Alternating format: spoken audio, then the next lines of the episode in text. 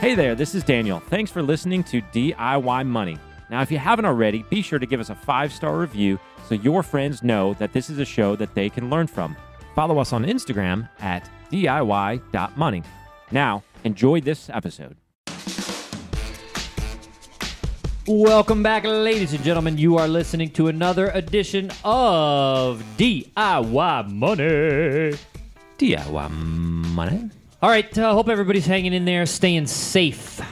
We will get through this. We will get through this. If you are listening to this a few years out, as you are backtracking through episodes, this is being recorded on April the 1st, 2020, in the midst of the coronavirus quarantine.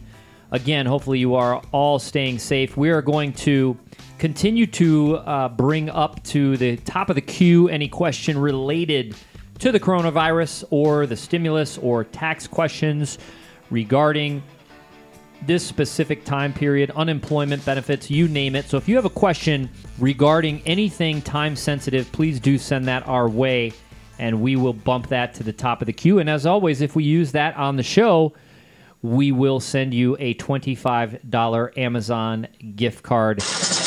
We've got a great question today from Matt in Mississippi. Matt, what do you got? DIY! Hey guys, Matt from Mississippi. Just want to say that I love the show. My question is about the stimulus bill.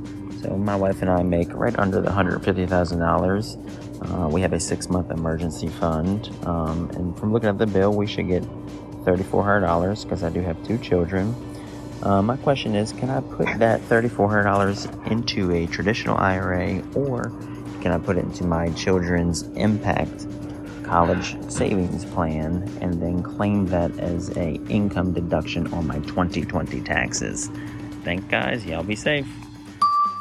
Daniel, uh, Matt's in a great position. I want to comment on that first before I kick it over to you for your thoughts. First of all, Matt, bravo on the six month emergency fund. I got to tell you, there has been more than one occasion that I have looked at my wife and said, I am so grateful we have an emergency fund.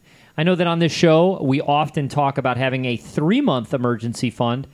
I am uh, going to start using six month because, again, uh, we never know what will come at us.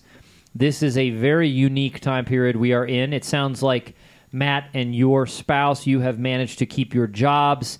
Uh, you are in great position, but a majority of Americans are not, and they do not have that emergency fund at the ready, which is uh, a shame. It definitely also has motivated uh, me in this time period to uh, be active and uh, write more about this. We're excited to have the uh, the book come out regarding uh, what we talk about on this show all the time. So.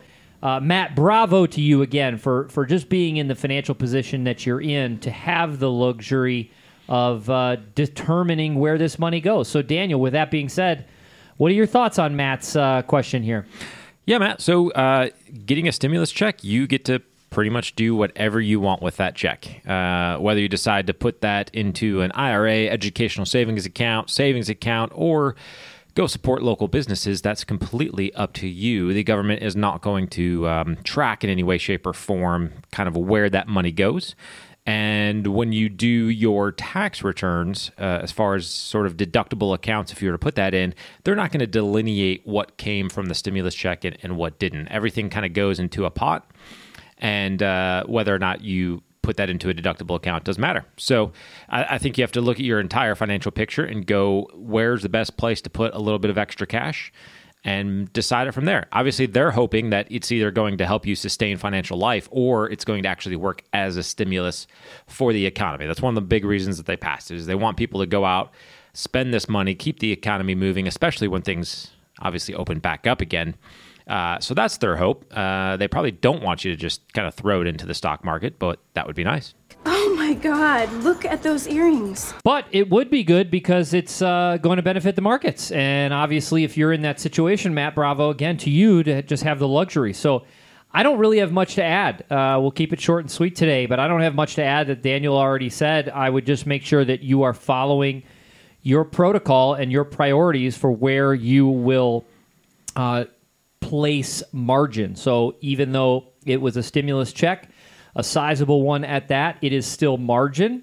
since you have your uh, emergency fund all set. Maybe there's ancillary debt that you need to throw that against. Uh, but again, it's all about the priority levels of the margin that you have, and if that's uh, uh, contributing to your uh, retirement accounts, putting it in your kids' savings, uh, college savings plan, whatever the case. So, again, bravo to you. I do want to make a comment very quickly, and then we'll wrap this up.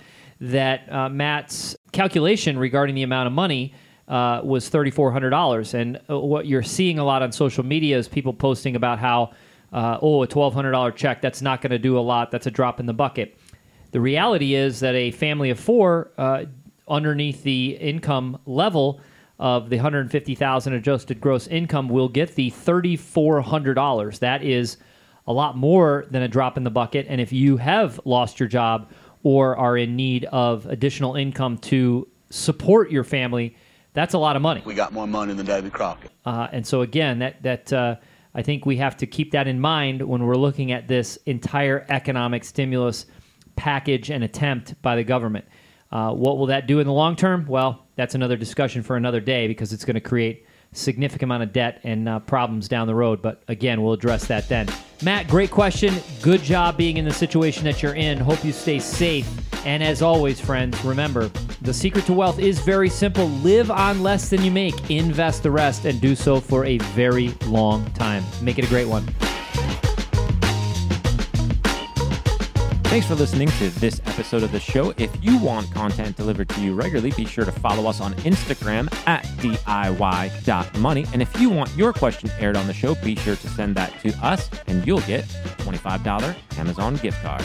This show is for entertainment and educational purposes only and is not intended as personal financial advice. Before making any financial decision, please do your homework and consult a financial advisor as needed.